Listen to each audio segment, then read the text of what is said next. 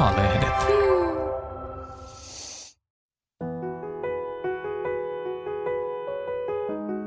Saako suhteessa puhua rumasti? Miksi olemme ilkeitä ihmiselle, jota rakastamme? Tästä puhutaan rakkaudellamme podissa tänään. Ulkopuolisen on taas kerran helppo heitellä siitä, että mä en ymmärrä, miten se kestää tuollaista ja miksei se lähde siitä. Just tämä klassinen. Joo, että et, et se on ulkopuolelta helppo sanoa. Tervetuloa kuuntelemaan Rakkaudellamme podcastia, jossa ratkomme sinunkin parisuhdepulmiasi. Jokaisessa jaksossa parisuhdeasiantuntijat Marianna Stolbow ja Antti Ervasti kertovat, miten voit selvittää tuttuja ja kiperiä suhdeongelmia rakkaudella. Minä olen Kauneus- ja terveyslehden toimituspäällikkö Elisa Helavuori. Tänään me puhutaan siitä, miten puolison rumat sanat vaikuttavat suhteeseen. Voiko ilkeilystä päästä eroon ja voiko pitkä suhde ylipäänsä muuttua? Tässä on kirje Leenalta. Mieheni kritisoi minua koko ajan. Ruoka on mautonta, kulutan liikaa kaupassa ja mielipiteeni ovat typeriä. En osaa tehdä mitään oikein, kahvinkin keitän väärin tai väärään aikaan. Mies muistaa kaikki virheeni ja huomauttelee niistä myös vieraiden kuullen. Kun hän ottaa muutaman oluen, sitten tulee täyslaidallinen siitä, miten kaamea akka olen. Ihan kuin hän olisi jatkuvasti vihainen minulle. Olen alkanut puhua samalla tavalla hänelle. Ottaa niin päähän, kun toinen ei huomaa omia puutteitaan lainkaan. Emme ole koskaan olleet mitään lepertelijöitä, mutta nuorena kuittailu oli leppoista ja siinä oli flirttiäkin. Nyt nokittelu tuntuu raskaalta. Olemme sellaisessa kierteessä, että kumpi sanoo toiselle ilkeämmin. Kun otan eron puheeksi, mies uhkailee, että katsotaan kuinka kauan pärjään ilman häntä ja sanoo, ettei selviä ilman minua. Lapset ovat jo aikuisia, eivätkä jaksa käydä kotona, jos olemme siellä molemmat. Tuntuu, että ansaitsisin helpomman ja mukavamman elämän kuin tämän. Leenan kirjeessä on monta kohtaa, mihin tarttua, mutta aloitetaan päällimmäisestä. Saako puolisolle puhua rumasti? Mitä sanovat Marianna Stolbo ja Antti Ervasti? Ei mun mielestä saa. On totta kai tosi tärkeää niin kuin heidänkin kanssaan, jos vaikka tekisin pariterapiaa, niin miettiä, että mistä tämmöinen tosi negatiivinen ja jollain tapaa niin kuin tu- yhteyden kannalta tuhoisakin vuorovaikutus on alkanut, mutta että, niin kuin mä sanon aina asiakkaille, että huonolle käytökselle ei ole mitään selityksiä. Että totta kai on taustatekijöitä, että ei mun mielestä saa puhua rumasti. Tässä on tosi just pahaa kielenkäyttöä, akka, YMS, YMS halventavaa naiseuteen, hyvin niin kuin henkilökohtaisuuksiin vyön alle menevää. Että tässä ei puhuta ihan mistään semmoista niin kuin arjen nalkuttamisesta, vaan tässä mun mielestä on tosi niin kuin isot asiat kyseessä, mutta ei saa puhua romasti. Ei vaikka ole väsynyt tai on ottanut pari kaljaa tai mitä, mitä hän tässä oikein sanoo. No tässä on, tämä on musta hirveän tärkeä tämä kirje ja mä ensin vastaan tuohon pariin kaljaan, että, että se on käsittämätön selitys huonolle käytökselle tässä maassa. Ja nyt täytyy ottaa huomioon, että se on tämmöinen kulttuurisidonnainen asia, että vähän niin kuin riidassa ja alkoholin yhteydessä saa sanoa niitä asioita, joita voi seuraavanakin aamuna sanoa toiselle ihan kirkkain silmin. Eli se ei saa muuttua. Se ei voi olla alibi millekään. Että sitten täytyy ikään kuin hakea apua, jos käyttää alkoholia niin, että se muuttaa sun käytöstä, koska sehän ei ole sen tarkoitus, sen alkoholin tarkoitus. Mutta tämä on hirveän tärkeä kirja musta sen takia, että tämä on hirveän yleinen ongelma. Ja mä usein sanon, että me harvoin hyväksyttäisiin sitä, että toinen ö, kotona sua niin ohi kävellessään, löysi vaikka litsarit ohi kävellessään. Me ei koskaan niin tämmöistä hyväksyttäisi, se olisi pöyristyttävää. Mutta jostain syystä meillä hyväksytään käsittämättömän paljon rumaa puhetta perheen sisällä. Ja tämähän ei rajoitu ainoastaan niin kuin kumppaneihin, tämä voi rajo- myös niin kuin lapsiin voidaan jotenkin vinoilla. Ja se, se niin kuin nähdään ei, mm, ei vakavana. Musta se on hirveän vakavaa, koska kieli on semmoinen, kieli luo niin kuin todellisuutta. Musta siihen mm, pariskunnan välissä ja perheeseen niin kuin valittuun kieleen täytyisi hirvittävän paljon enemmän kiinnittää huomiota, mitä meillä kiinnitetään.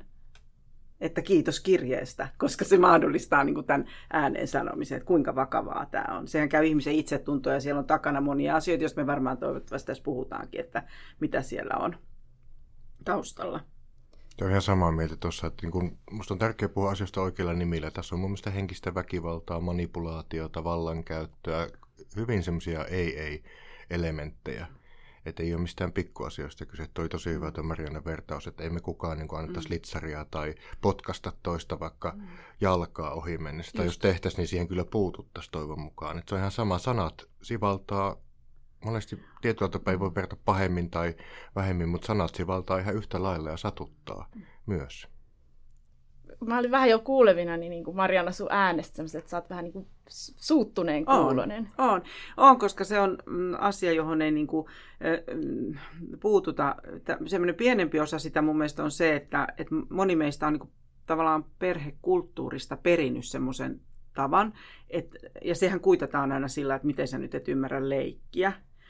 Mutta kyllä mä korostaisin, että jokainen pari voi päättää, miten meidän, meidän suhteessa puhutaan toisille. Et, et kannattaa miettiä sitä, että onko mä kasvanut semmoisessa perheessä, jos esimerkiksi puhuttiin tällä tavalla, että miten mun vanhemmat puhuu toisilleen, miten mun, ähm, tai ne puhuu kumppaneilleen, et, et, millainen puheen kulttuuri meillä oli. Ja miltä tämä musta oikeasti tuntuu. Siirränkö mä myös seuraavalle polvelle tämän tavan, että toiselle voi sanoa mitä vaan. Musta se on täysin käsittämätöntä. Tämä on totta, tämä on asia, joka mua niin suututtaa.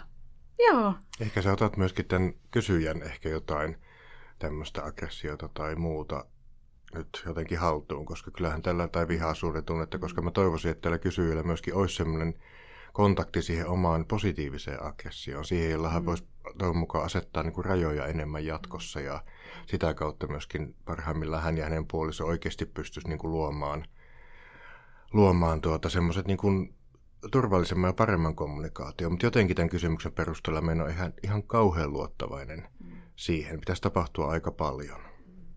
No jos lähdetään ihan perusasiasta, niin mistä sitten erottaa, että milloin se on leikkiä ja milloin se on niin kuin oikeasti väkivaltaa? No jokaisenhan täytyy kuunnella itseään siinä suhteessa ja saada kiinni siitä, että onko tämä satuttavaa. Tämä käyttää tässä jotenkin sen, mm, tämä kir, eh, niin kuin kirjoittaja sanoo jotenkin näin, että toinen ei huomaa omia puutteitaan. Niin, mm, ja sitten muutenkin hän viittaa siihen, että hän on niin kuin tavallaan alkanut vastaa samalla tavalla, että se on heidän molempien tyyli.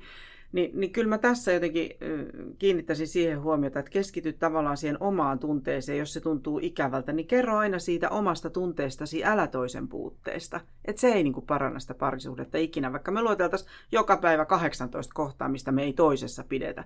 Et kerro mieluummin siitä, että et tiedätkö, että silloin kun mulle sanotaan vaikka noin, niin se tuntuu musta jotenkin tältä, tältä ja tältä, mä koin itseni arvottomaksi, mä jotenkin ihan häpeän itseäni, otetaan nyt, tässähän kritisoidaan ihan käytännön tekemisistä, tulee semmoinen joku arvottomuuden ja tunne ja ihan vähän niin kuin tulee sellainen, että katoaa jotenkin ihmisenä, kun toinen mitätöi riittävän kauan. Niin kertoo niin kuin niistä omista tunteistaan sen sijaan, että luettelisi toisen pahoja tapoja. Tämä on musta ihan ensimmäinen askel. Ja kukaan ei estä sitä. Se on vaan sellainen uuden opettelu. Mutta mähän on hirveän optimisti siinä, että ihminen oppii uusia tapoja. Tässä on hieno tuossa kysymyksessä, että tämä kysyjä oikeasti tunnistaa, että ei ole ok tietyllä tapaa. Että, mutta monestihan käy niin myöskin, että kaik, hyvin monenlaiseen väkivaltaan ja alistamiseen ja muuta voidaan tottua. Se niin kuin normalisoituu ja muuta. Että se on tosi tärkeää niin tunnistaa se, että se ei ole ok ja se satuttaa. Koskaan ei pitäisi olla pelko, tämmöinen ahdistus, häpäisy – osaa mitään ihmissuhdetta. Ja se, mikä tässä kanssa mietitytti, oli se, että miten julkisesti tämä puoliso häpäisee ja nollaa. Että sehän toi ihan omanlaisen satuttavuuden myös tähän. Mua hävettää tämä mun seuraava kysymys, mutta mun on pakko esittää se.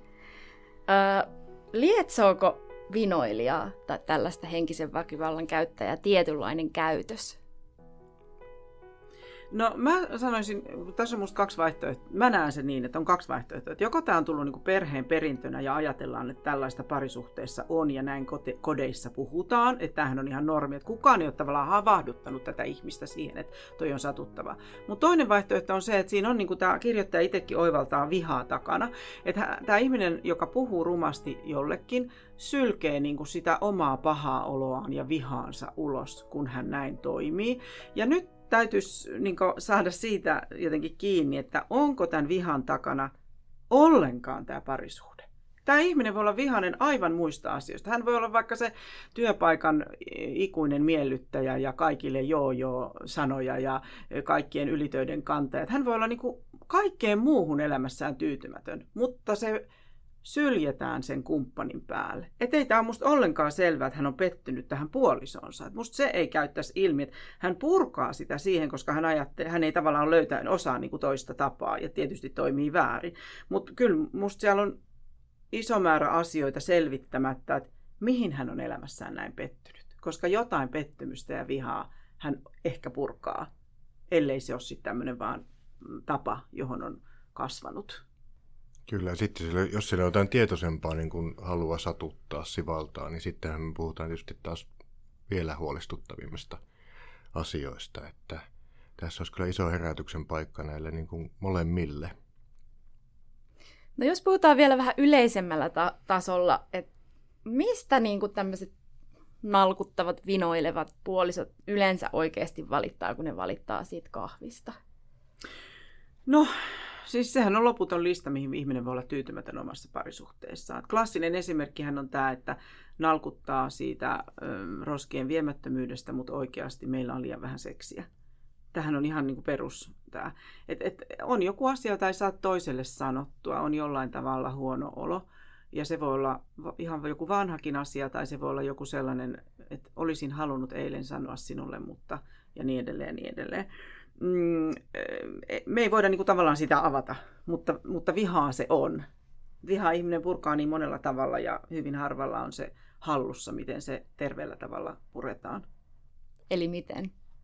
No kertomalla, mistä asia, mitkä asiat suututtaa ja miksi ne suututtaa. Ja, ja niin kuin, sehän on tämä, tämä on tämä klassinen, otan tähän nyt pienen ajan, siis tämä klassinen, että ihmiset, kun me ollaan pieniä, niin meille niin kuin torjutaan tavallaan se vihan tunne. Ja mm, se on ollut sellaista, että kielletään jotenkin lapselta se, että älä nyt ole tommonen ja älä kiukuttele. Tai omassa sukupolvessani, mene nyt omaan huoneeseen, että toi menee ohi ja tuu sitten takaisin. Eli sitä joutuu häpeämään sitä vihan tunnetta. Näin ollen ihan käsittämättömän monella aikuisella on se käsitys, että se vihan tunne ei kuulu siihen parisuhteeseen, vaikka se on ihan keskeinen osa ja liittolainen sitä parisuhdetta, että hei tämmöiset asiat mut saa muuten suuttumaan. Mitä se kertoo minusta? Nyt on pakko sanoa sulle, että mä tuun ihan järkyttävän vihasiksi tämmöisissä tilanteissa, että musta tuntuu siltä, siltä ja siltä. Ja sitten sitä lähdetään niinku purkamaan. Et se, ihmisen on vaikea kertoa vihantunteista, koska se on joutunut häpeämään niitä, lyhyesti sanottuna.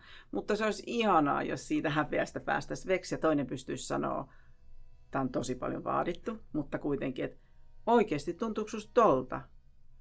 No haluatko sanoa tästä jotain lisää? Että pystyisi kuuntelemaan sen. Mutta se vaatii semmoista toisenkin puolen niin kuin aika hyvää itsetuntoa, että ah, mä voisin puhua tästä tunteja, mutta nyt mä lopetan. Ei, kun mä olin ainakin tässä aivan niin kuin terapiassa. Niin, tai ihan lemppareita. Joo. Mä voisin vielä vastata tuohon, jos sopii myöskin. Totta jos kai. mullekin puheenvuoro. niin tuota... Kerro vaan läpi. Hyvä. Niin tuota se, että tuo mitä Marina sanoi on varmasti myöskin tuo vihan kanssa, vihan hallinnan ja kontaktoinnin kanssa ongelma, mutta sitten on myös hyvin usein se lähtöasetelma, ainakin mitä mulla vastaanotolla, että siellä ei tunnetasolla niin ymmärtää oikein, oikein niin toisia, että ei pystytä puhumaan vaikka peloista, epävarmuuksista, yksin jäämisen kokemuksista, ja sitten se näyttäytyy vihaisuutena, näyttäytyy naljailuna, inhottavuutena. Ja niin se sanontakin on, että hyökkäys on paras puolustus. Eihän se oikeasti ole, mutta sehän usein meistä tulee se puoli, kun me ollaan epävarmoja, pelokkaita. Me koetaan, että meitä ei kohdata. Et usein siellä on hyvin isot niin kuin, tunnetason asiat kyseessä, että jos niin kuin, kahvista tai maitopurkista tai muusta saadaan riitoja, että sehän ei ole koskaan se syy. Ja myöskin se on tärkeää tunnistaa, että se mikä on se ilmiasu, se niin, kuin niin sanottu reaktiivinen tunne, niin se on vaan se jäävuoren huippu. Että jos on vaikka vihasta ilmi niin kuin ilmaisua, veemäistä ilmaisua, niin on tosi tärkeää pysähtyä niin kuin yksilötasolla itsensä kanssa just pohtimaan sitä, että mikä tunne täällä oikeasti on. Onko mä peloissa, onko mä häpeissä, niin onko mä oikeasti vihainen. Ja sitten, että miten mä pystyn ilmaisemaan niitä tunteita. Ja miten tämä kumppani pystyy oikeasti asettumaan siihen mun niin kuin kanssa samalle, riittävän samalle taajuudelle ja se kun onnistuu vaikka pariterapiaprosessin avulla, niin usein silloin nämä tämmöiset nalkuttamiset, vinoilut, muut, niin kuin tietyllä automaattisesti jää pois, kun niillä ei enää tarvetta. Hmm. Ja täh, tähän tulee just semmoinen olo näistä ihmisistä, että niiden täytyy kaivautua niin kuin monta kerrosta, että ne pääsee näiden sanojen alle. Että mitä kaikkea kuinka monta kerrosta niiden täytyy laskeutua, että ne saa kiinni sieltä, että mikä siellä pohjimmiltaan. Et, et, et meillähän jää monia sieltä pimentoon, että mitä, mitä kaikkea täällä voi olla. Kyllä. Niinpä. Mä ainakin itsestä huomaan, että mun on aina helpompi olla vihanen kuin olla passiivinen. Mm. Että jos mua niin kuin mm. harmittaa, niin ainakin itse mm. puran sitä ulospäin. Mutta... Onhan se näin, just tuo vihaisuus ja se tietty semmoinen niin kuin, niin kuin äkäinen energia, mutta semmoinen vihaisuuden kaltainen tunne, niin sehän on niin kuin liikkeellä pitävä niin kuin voima. Että se, että joku suru, pelko, varsinkin häpeä, niin se on usein semmoinen lamaannuttava tunnekokemus. Ja sen takia mä uskon, että me monesti napataan, niin kuin ns. napataan tiedostamattomallakin kiinni semmoista vihaisuudesta ja siitä energiasta, koska se pitää meitä kuitenkin liikkeellä. Ja parhaimmillaan se auttaa sitä, että meidän toimijuus tulee niin kuin paremmin käyttöön. Mutta siis niin kuin aggressio, aggressiivinen käyttäytyminen, vihainen ilmiasu, sehän ei ole niin kuin ok oikeastaan koskaan. Mutta se, että se on helppo ymmärtää, miksi me monesti otetaan niin sanotusti käyttöön ne ikävemmät niin kuin tehokeinot. No mitä sitten, jos ihan niin kuin suoraan sanottuna käytän trumaa, mitä jos vaan nyt vituttaa se toinen ihan hirveästi? Mm. No se täytyy miettiä, että mihin toi osuu, toi toisen. Et mehän ei koskaan olla sen takia vihaisia, että toinen, tuo tuo tai tuo on ääliö ja käyttäytyy tyhmästi. Me ollaan aina sen takia vihaisia, että nyt toi toinen ihminen osuu mussa johonkin. Ja mun mielestä viha on, vi, oma vihan tunne on loistava kohta nostaa se peili nenän eteen ja miettiä, että mikä täällä pohjim, just niin kuin Antti sanoi, mikä se pohjimmainen tunne mulla täällä on. Erittäin usein se liittyy johonkin itsetunnon kysymyksiin, siis johonkin sellaisen oman arvottomuuden tunteeseen, että on jotenkin näkymätön tunne siitä, että on merkityksetön toiselle ihmiselle. Hirvittävän usein siellä on, mutta mä en nyt halua tavallaan asettaa tälle ihmiselle sanoja suuhun, että mitä, mitä siellä on takana. Mutta mut, mutta ne on hienoja hetkiä, koska silloin voi, jos ikään kuin niin sanotusti vituttaa toisen naama, niin sitten siinä kohdassa peilin eteen ja mietit, mitä toinen sanoo sellaista, mihin se kulkeutuu niin kuin mun sielussa, mihin se kipeiten osuu. Ja sitten lähtee sitä, ja joskus se voi viedä siis päiviä. Että mm. kyllä mä tunnistan itsestäni ihmisiä, joka voi viikon jälkeen sanoa, että hei nyt mä tajun, mitä siinä tilanteessa tapahtui. Että voiko mä sanoa sulle, mikä se oli se pohjimmainen juttu. Ja siinä jotenkin siinä joku raivo huutaa tai joku tekee jotain muuta tai mököttää tai menee ihan hiljaiseksi, niin siinä ei vaan saa niinku kiinni yhtään siitä, mistä tässä on kyse. Mutta ei hätää. Meillä on elämä onneksi edessä ja me voidaan miettiä vaikka monta päivää, kunhan me jonain päivänä sanotaan toiselle, että nyt mä tajusin, mitä siinä tilanteessa tapahtuu. Siksi mä oon kauhean optimisti siinä, että ihmiset voi muuttua ja, ja me voidaan niin kuin, opetella näitä taitoja.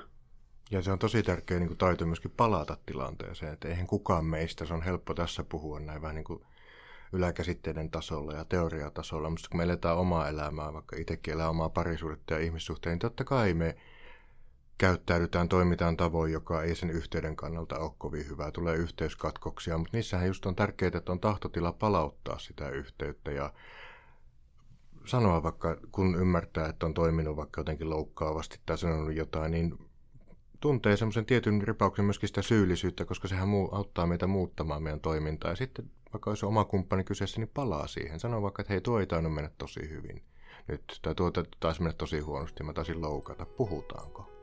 Että aina on mahdollisuus palata, tai suurimmassa osassa tilanteessa on mahdollisuus palata. Tietysti nyt mä haluan erottaa niin kuin väkivallan ja muun eh, semmoiset kraavimmat niin kuin elementit, mutta muut semmoiset niin kuin arjen yhteyskatkokset, niin meillä on onneksi elämäaikaa niin kuin korjata. Musta on myös ihana se, että sitten kun on päässyt tähän, mitä Antti sanoo, että jotenkin uskaltaa palata siihen, koska se on myös rohkeusjuttu, että sä uskallat sanoa toiselle, kuinka pieni sä oot. Just näin. Niin, niin sitten tavallaan, että silloin toisen pitää olla todella avosylin ottamassa vastaan, eikä niin kuin millään tavalla mm, antaa toisen tuntea häpeää tai huonoutta siitä, miten se on käyttäytynyt, koska se sulkee nopeasti taas sen kommunikaation. Että et, et kauhe, kauhean vahvasti molemmilla on musta vastuu siitä, minun tutkia itseäni, miksi suutuin, ja sitten toisen niin ottaa jotenkin lempeästi ja rohkaisten vastaan, vaikka on vielä vähän ärsyyntynyt siitä toisen käytöksestä. Että kunnio, niin kuin arvostaa jo sitä, että toinen uskaltaa kertoa.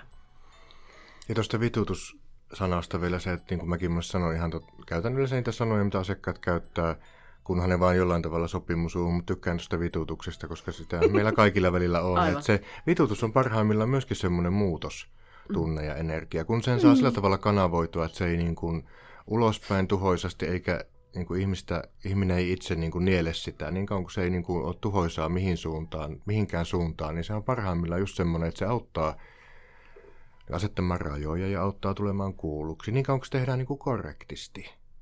Mua vielä jäi naurattaa tämä hieno hetki elä, elämässä, kun Mariana väittää, että se kun mä oon tämmöinen tyhmä kuin saapas ja raivoa, niin, mm. niin että se on hieno hetki, mutta se on totta, sä, sait, mm. sait sen sä avasit sen hienosti, miten siitä voi saada hienon hetken. Niin, silloin sä jotenkin näet itsesi sisään. Niin. No mitä sitten sellainen tilanne, tiettäkö, kun tuntuu, että usein vaikka ystävien kanssa palataan johonkin niin kuin kipeisiin sanoihin, joita joku, joku ihminen on sanonut vaikka vuosikymmeniä sitten, ja ne niin kuin aina vaan pysyy mielessä ja niistä ei pääse yli. Niin tässä Leenan kirjeessä tuntuu, että sellaisia sanoja on tullut paljon. Niin Kyllä. Mitä, mitä jos ei voi unohtaa niitä sanoja? Sitten jos ei pysty unohtamaan, ei pääse sillä tavalla... Mä en tiedä, että unohtaminen on ehkä vähän semmoinen kyseenalainen termi, että ei me voida koskaan niin unohtaa oikeastaan mitään, eikä mitkään kokemukset meistä poistu, oli sitten mitä tahansa traumoja vaikeita, niin ne on meidän siinä historiassa, mutta mutta se, että niiden, niitä työstää, joskus siihen tarvitaan ulkopuolista apua, aina ei, mutta se, että on niinku riittävän hereillä sen kanssa, että onko miten, onko jäänyt mitään sillä tavalla niinku isommalla tavalla niinku hampaan koloon. Et jotenkin tämän kysyjän kysymyksestä tuli se olo, että siellä ei kyllä oikeasti selvitetty niitä tilanteita. Siellä ei oikeasti palattu siihen, käyty sellaista keskustelua, että hei, miksi me puhutaan miksi me taas ollaan näin ilkeitä toisille, että mikä tässä oikeasti on, koska sitähän se, sitä vaaditaan tosi paljon just sitä kykyä niin kuin, sillä tavalla reflektoida niitä. Et, mutta siis usein on näin, että kun siellä on tullut, voi olla hyvinkin isoja asioita, mitä tällä kysyjällä on siellä, mitä he ei ole kumppaninsa kanssa käsitellyt, niin useinhan ne niin manifestoituu, manifestoituu siinä arjessa just semmoisina piikikkyytenä, pienistä asioista riitelynä, että siellä oikeasti on varmasti isot asiat kyseessä, mistä heidän olisi hyvä pystyä niin puhumaan ihan oikeilla nimillä. Ja edelleen mä oon sitä mieltä, että se vanhakin vuosien takainen asia, joka vielä satuttaa, antaa edelleen informaatiota sinusta itsestäsi. Eli mikä siinä asiassa on, mihin se osuu minussa, sattuuko muuhun se, että mä en esimerkiksi pystynyt silloin reagoimaan, ja mitä se taas antaa informaatiota minusta. Ja ähm, otapas nyt, mulla katkesi ajatus, mun pitää saada kiinni siitä. E, niin, jotenkin must, mä niin kuin kiinnittäisin myös siihen huomiota, että jos sallii tällaisen vähän niin kuin henkisen väkivallan, niin kuin tässä puhu, mun mielestä on jo, niin on myös tärkeä kysymys, että min, miksi minusta voi leikkiä sellaista mielikuvitusleikkiä, että joku toinen mun paikalla olisi lähtenyt ensimmäisestä kerrasta kävelemään. Musta on äärimmäisen mielenkiintoista se, että miksi minusta kasvoi se tyttö tai nainen, joka jää tähän ja sallii sen, että itselleen puhutaan näin. Tämähän on minusta hirveän niin kuin, tärkeä semmoinen jotenkin itsetutkiskelun osa, joka tästä myös voi aueta tälle ihmiselle, että miksi mä muuten sallin tämän. Tämä on tosi, tosi tärkeä kysymys ja samalla niin kuin tosi vaikea kysymys, koska se on, että, ja haastavinta monesti on ihmisille, joka kokee vaikka väkivaltaa tai eri muotoista väkivaltaa tai epäkunnioittavaa kohtelua, niin oikeasti niin semmoisen itsemyötätunnon ja tietyn uteliaisuuden kautta lähtee miettimään sitä, koska monesti ihmiset lähtee syyllistämään itseään, että miksi mä tätä sallin tai jopa mm. häpeää ja sitten silloinhan me saattaa, kun on joku tosi vaikea asia, me saattaa itseltäkin peittää se, että se normalisoituu. Ei siinä nyt ole mitään, ei se ole niin vakavaa. Mutta on tosi tärkeää, että niin miettisi itsensä kanssa, että mitä mä oikeasti haluan, minkälaista kohtelua mä haluan, mitä mä ansaitsen, miettisi sitä omaa niin kuin arvostuksen tunnetta ja, ja, ja osaisi myöskin vaatia, edellyttää sitä jatkossa. Ja jos ei osaa, niin se mikä tässä on hirveän iso kysymys on se, että aina tämän tyyppisissä suhteissa vaikka edelleen mä toistan, että tämähän on, tämä, myös tämä kirjoittaja on alkanut toimimaan samalla tavalla niin kuin jotenkin. Mutta aina tällaisissa suhteissa ihminen alkaa ajan myötä uskoa siihen vähättelevään puheeseen. Ja silloin siitä on tosi vaikea lähteä ja, ja niin kuin tavallaan muuttaa sitä sen takia, että sä pienennät itseä sen mukaan. Että ne muuttuu niin kuin todeksi. Toinen on se, että semmoinen epänormaali alkaa muuttua normaaliksi omissa silmissä. Et, et, et se vaatii kovaa työtä, mutta se on täysin mahdollista tehdä. Mutta mun mielestä se on se, joka jähmettää ihmiset usein. Että et ne uskoo niihin vähätteleviin sanoihin. Se oma kuva alkaa niin kuin muuttua. Jos siinä on jo ollut alun epävarmuutta niin kuin itse, itsetunnon osalta, että on sallinut tällaisen puheen jatkuvan, joka voi johtua siis tuhannesta eri syystä, niin sitten vielä se pahenee siitä. Ja silloin, sen takia ulkopuolisen on taas kerran helppo heitellä siitä, että mä en ymmärrä, miten se kestää tuollaista, miksei se lähde siitä. Just Mut, tämä klassinen. Joo, että et, et se on ulkopuolelta helppo sanoa. Tuo on hyvä just pohtia, että, että miksi, niin, miten pelattanut uskomaan ja onko kenties sitä tietysti olettamusta, että onko aikaisemmassa, aikaisemmassa kiintymyssuhteessa miten niin kuin, puhuttu, kohdeltu arvostavaksi, minkä lapsuus on. Mm. Että usein niin sylttytehdas jäljittyy sinne hyvin varhaisiinkin kokemuksiin. Että, mutta joka tapauksessa summa summarum olisi tosi tärkeää, että tämä kysyjä niin pystyisi itsensä kanssa oikeasti löytämään sen, ne rajat. Kertokaa vielä meille taviksille, että, että mitä, mitä tapahtuu, kun suhteessa sanotaan niitä rumia sanoja, niin miten ne niin kuin vaikuttaa? Vaikuttaa hyvin monella tavalla, että sanoja ei koskaan saa ei fyysistä väkivaltaa, ei henkistä väkivaltaa, ei minkäänlaista epäkunnioittavaa, niin sitä ei saa koskaan pois. Että yksikin sivallus, niin ei se ikinä unohdu. Totta kai on, niitä, niistä on mahdollisuus niin toipua ja niistä on, varsinkin silloin, jos on molemmilla osapuolilla niin kyky puhua niistä oikealla tavalla ja se, joka on loukannut, niin pystyy pahoittelemaan, katumaan ja aidosti ja myöskin pahoittelemaan. Mutta että se on tärkeää muistaa, että jokainen sana sivaltaa. Ja sitten kun niitä on riittävästi, niin on, voi tulla sellainen piste, että niistä ei palaudukaan, ettei pystykään luomaan enää semmoista riittävän turvallista kiintymyssuhdetta. Niin, just näin. Mä ajattelin ihan samaa, että ne on niin kuin haavoja tavallaan sieluun, mutta semmoisen mä sanoisin yleisohjeeksi, jos, jos jotain haluaa, että ei pysty muistamaan monia neuvoja, mutta jos yhden asian haluaisi oppia, että riidassa saa sanoa ne asiat, jotka on valmis sanomaan myös seuraavana aamuna kahvipöydässä.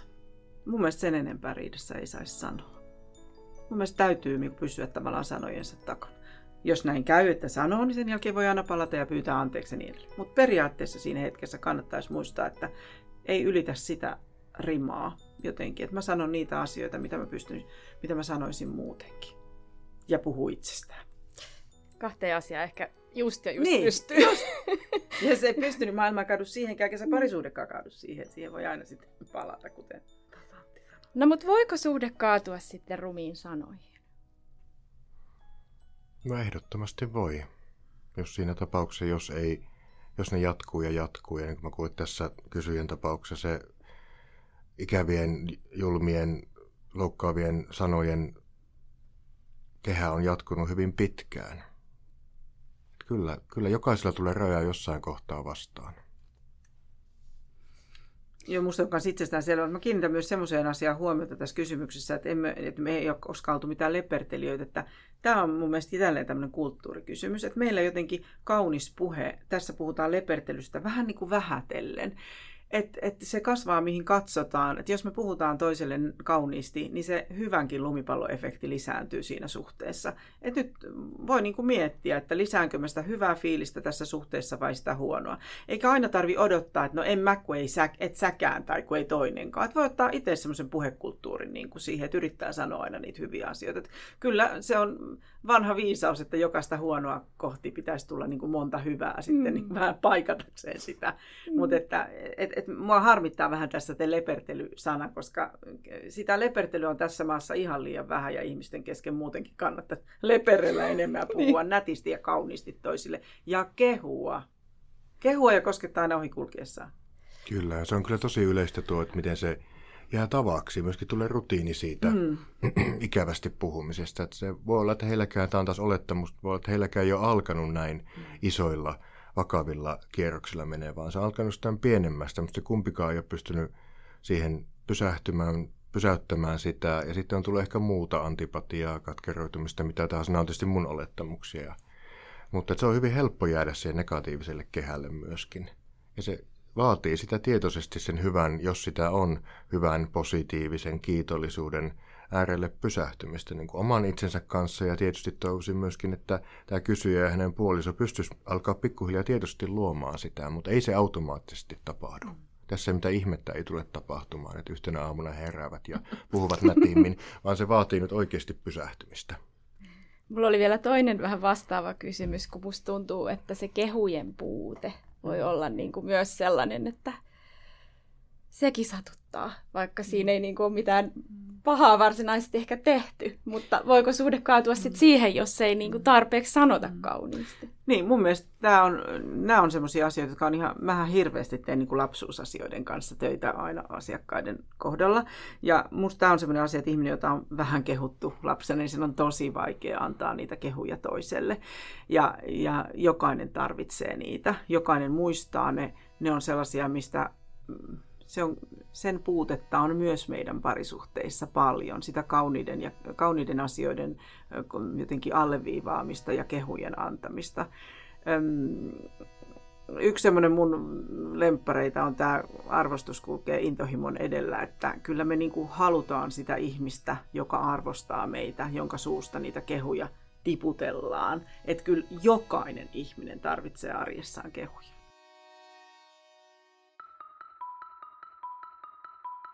Joka jakson lopuksi Antti Ervasti ja Marianna Stolbo tiivistävät ajatuksensa kirjeen lähettäjälle. Nyt siis vastaukset Leenalle.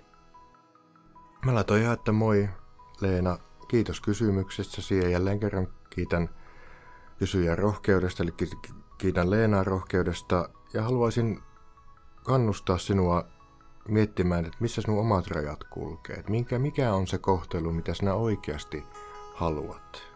Ja mikä olisi, mitkä olisi ne asiat ja keinot, joilla sä saisit sitä sun omaa itseluottamusta, itsearvostusta kohennettua. Kun mulle lukijana jäi, tai kysymyksen lukijana jäi sellainen olo, että ei välttämättä ole ihan sitä niin hyvää tietoisuutta kuin voisi olla, niin toivon sinulle, että otat itsellesi tilaa, mitä sä oikeasti haluat ja pystyt asettamaan ja edellyttämään myöskin sitä suhteessasi. Entä Marianna? No mä kirjoitin näin, että niinpä niin Leena, sinä tosiaankin ansaitset mukavamman arjen kuin sen, jota kuvaat. Ihminen on oppimiskykyinen läpi elämänsä siksi ennemmin kuin uhata erolla olisi syytä kertoa, miltä tuollainen puhe tuntuu. Eli kannustaa toista kertomaan vaikkapa sitten niistä vihan tunteista, mistä tämä ikävä puhe kumpuaa. Se on taito, joka monelta puuttuu. Kannattaa myös samalla miettiä, olenko minä ihminen, jolle on helppo tulla puhumaan omista pettymyksistä. Miten olemme osanneet kertoa toisille asioista, joihin kaipaamme muutosta suhteessa tai muuten elämässä. On myös tärkeää pohtia omaa itsetuntoa. Miksi sallii tai ajattelee, että tällaiseen on suostuttava? Kannattaa esimerkiksi pohtia, miksi joku toinen lähtisi ensimmäistä kerrasta ja miksi minusta kasvoi nainen, joka sallii tällaisen kohtelun. Hirvittävästi asioita, koska tässä kirjeessä on paljon kysymyksiä.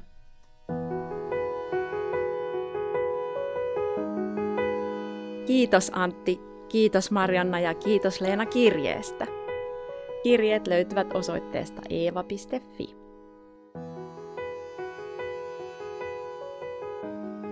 Tässä oli Rakkaudellamme podcast tällä kertaa. Kiitos kun kuuntelit.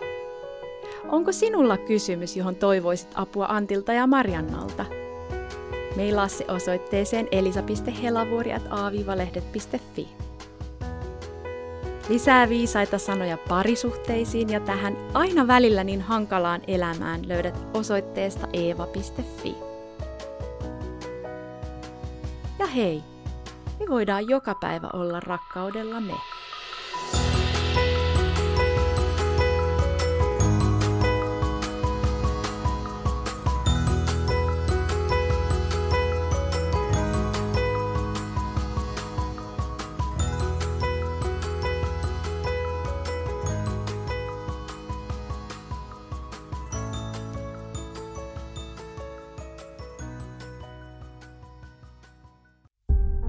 Hei, minä olen Eevan päätoimittaja Mari Paallasolo Jussimäki.